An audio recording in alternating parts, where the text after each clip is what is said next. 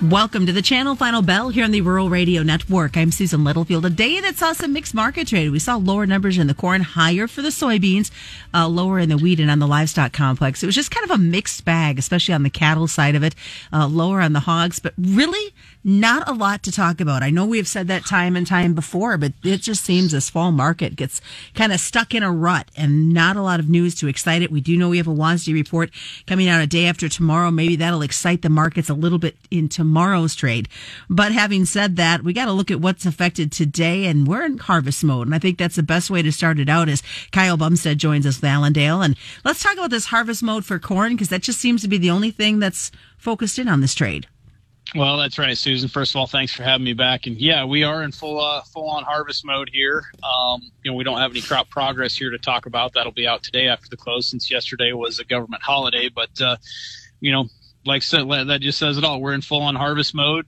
I mean, you you can obviously see here. There's been some changes here recently with the National Cash Basis Index uh, slightly improving. It's not getting worse, so that tells me that uh, you know those bushels are getting tucked away here, getting stored in the bin, and I think that the commercials are getting ready here because in another week or so, when all this on-farm storage gets filled up here, pending this major rain system that's coming through the Midwest here, uh, we're going to probably see a lot of corn come to town here, and and most folks are looking at better yields than they anticipated here uh, about six weeks ago, and uh, the trade in itself has been kind of telling us that yeah we either a have a bigger crop which is turning out to be the case when talking to individual uh, clients or b we don't have the demand and it's kind of a combination of both. We have less demand and we have a bigger crop so with that being said, we've seen the carry spreads just uh, kind of keep working more carry into the market. We're close to 16 cents carry from that Dees to March, uh, the, from the Dees contract to the March contract in corn.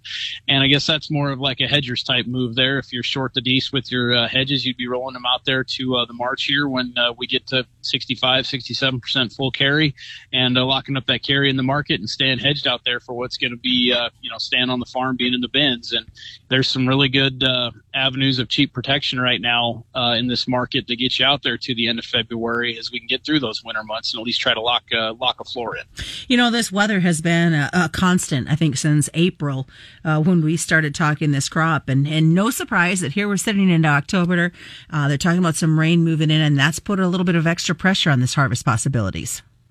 That's right. We could see some harvest delays come through here, and I mean, weather weather forecasts are kind of like headlines. What's the next one going to do? Is is it going to be uh, is it going to be valid? Is it going to change the market? Is it going to drive the market? But yeah, pretty much for central Nebraska on over into the mid majority of the Corn Belt, we're looking at anywhere from two to five inches of rain forecasted here, and and they're also talking some you know damaging winds and things like that. And I hope we don't get any of that for any of our producers out there, myself included, uh, that we don't get that because it's just too late in the game. We've raised the crop and it's a decent crop, and we don't want to see it go flat or or uh, get uh, hailed out here at this stage of the game. So yeah, there there there could be some weather uh, pumped into this here, but I I really don't think that that's going to be a major driver until we get to that USDA report here on Thursday, and we're going to see how the algos take whatever the USDA data dump is and how they feed that into their Excel spreadsheets and how that trips up the computers and how the computers trade it. So I do think that once we get through uh, that report there on Thursday, we're probably going to trade that report for about a half an hour, like I always say, and then uh, we're going to go back to focusing on uh, you know wrapping up our harvest here as far as the weather goes, and then looking into South American weather, how they're progressing down there as far as planting progress and whatnot. What do you see as uh, pressure coming from this fund activity before and after uh, the WASDE report this week? That's a good question. Now, I can see uh, potentially uh, them trying to lift some of their corn shorts. We did see some of that here uh, last week. You know, I, I, think that once we get the commitments traders on Friday, they're going to show maybe some short covering in the corn complex. Not a lot, but I think there's a possibility we could see some decent short covering there. And soybeans, they were still holding a net long here on Friday's last commitments traders report. And uh, soybeans were down yesterday, so I think there's some more non-commercial liquidation there. Now, soybeans uh, went down, took out that 1256 and three quarter area on that chart there, which was that June low or that the, the low there in the June in the June uh, when we made that low in June. Poked through that and then we closed higher today. We didn't quite get an outside day reversal higher, but the spreads did pick up. So it tells me that there was some commercial buying being done uh, behind the scenes here. So I wouldn't be surprised here if at some point in time this week we do see some export sales announcements here based off what we've seen here in the bean spreads the last uh, couple of days. Looking at uh, uh, the soybean side of it too, commercial activity for the beans. I know there's been some some desire to purchase beans, just not as heavy as what we usually see this point.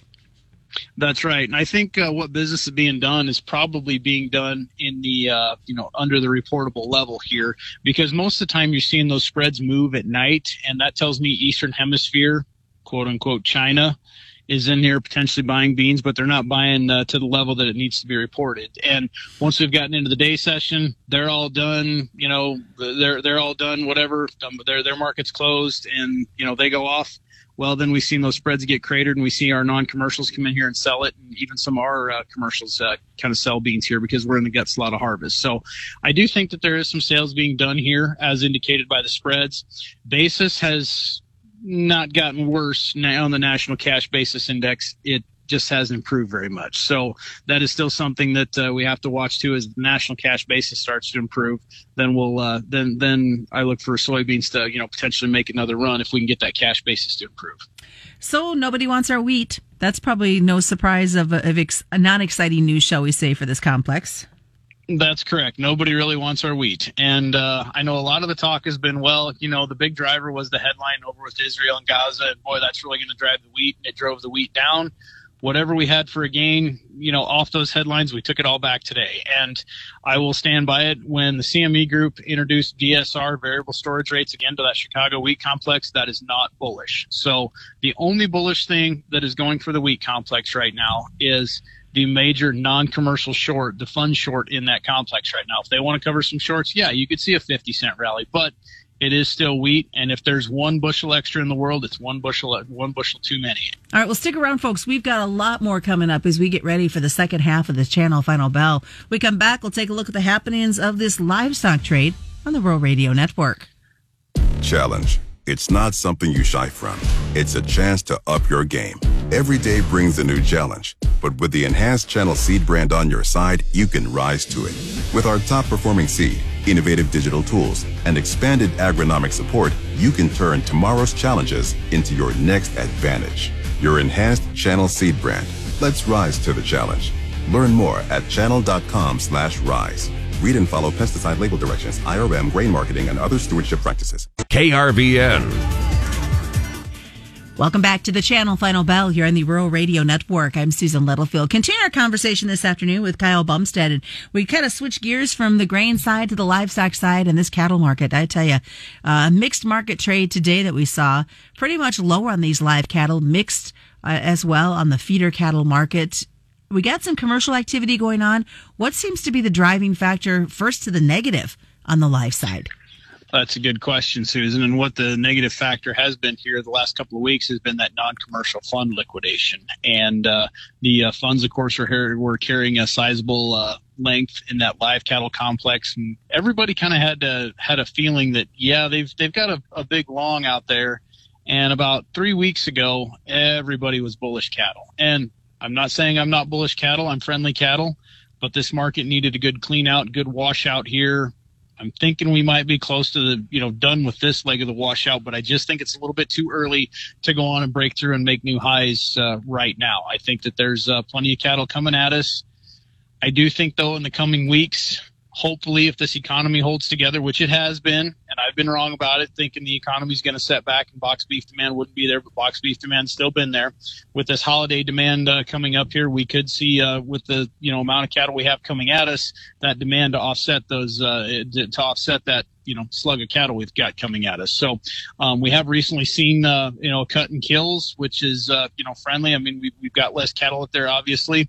Um, that's all right. But uh, as far as the liquidation goes, it's been non-commercial. The funds pumped it up there, and they wanted to take some profit, and they took some profit, and that's what they've been doing is taking profit. We did we seen that all clear up until about yesterday. Now today we did see some good action here in the forward spreads. That looks good.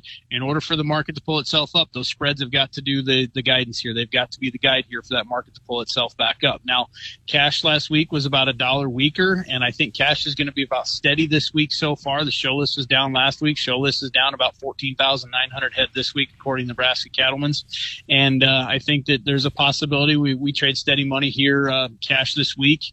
Uh, and that that's probably going to hold this thing together. Now, on the chart standpoint here, We've carved in probably a low here, short term low around this 184 and a half to 184.60 area, and uh, maybe going to set ourselves up here in a, a broader trading range from that 184.60 up to that 187 area, potentially 191, 192 if we take out that 187 area. So I'm kind of watching that number there to the upside, and I'm also watching last week's lows there, that 184.60 here for major support. Should we break that low last week of 184.60, then I look for another know, leg lower down into the 182 area.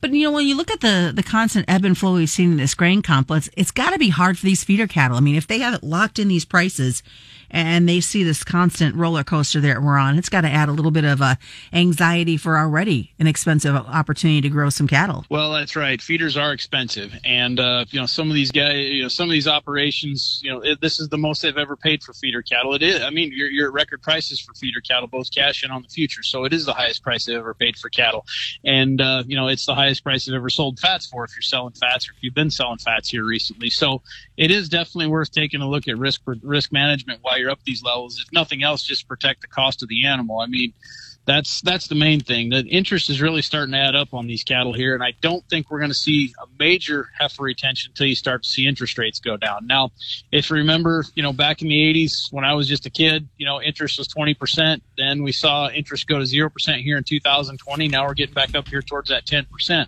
Well, like the old timer said, if we were at 14% interest, nobody held heifers back. But when we got back down towards 10% interest, we started saving some heifers back and people started making money. Well, you know, maybe it's going to take some time to figure that out or to get this thing worked through its system, but there is a possibility we get interest, you know, back down to eight to eight, eight and a half percent interest on some of this. We could start to see some heifer retention looking at the Goldman roll as well. Not a lot of talk so far. That's right. Most of that's coming out of the November soybeans and out of the November feeder cattle, and that's where you've seen the volume move out of the November feeders here the last few sessions, and that's been moving out to the January. So January is your lead contract right now as far as the uh, feeder cattle, or it's going to be here in the next day or two as far as the volume and open interest. So I do think uh, once we get through tomorrow and we get through Thursday, we're probably going to see uh, January being the lead contract there. October goes off the board here in short order, and November is a very short month. They go off on like November 16th, right before we go home for uh, Thanksgiving holiday. The week before Thanksgiving is when November feeders go off. So there's not a lot of time left on these uh, front two feeder cattle contracts here, and they're getting matched up with the index, which uh, cash feeders have been somewhat softer here uh, the last week, week and a half. And I look for that to continue here until we get uh, further on into harvest and you start to see farmer feeders start to go to the sale barn and really start bidding up on feeders. Lots of great stuff that we've looked at today, and I know there's still some caution being talked about as well um, in this hog market. That's right. Um, you know, we saw some plant closures happening here in the Carolinas here today, and yeah, the hog market that that's a tough one here. I mean, we were supposed to be uh, killing a lot of sows and not going to have the numbers, and pretty soon we just kept seeing the numbers and the weight start balloon here in the hogs. There's fresh corn in the pipeline, so yeah, hogs are a tough market, and I look for them to continue to be tough and and uh, trade choppy, two sided here as far as that complex goes here for the foreseeable future. All right, best way for folks to get a hold of you, Kyle. Call me here at the office at 308 708 7340. And that is today's Channel Final Bell brought to you by Channel Seed and your local Channel Seed professional. And reminder commodity futures and options do involve a substantial risk of loss not suitable to all investors. That's the Channel Final Bell on the Rural Radio Network.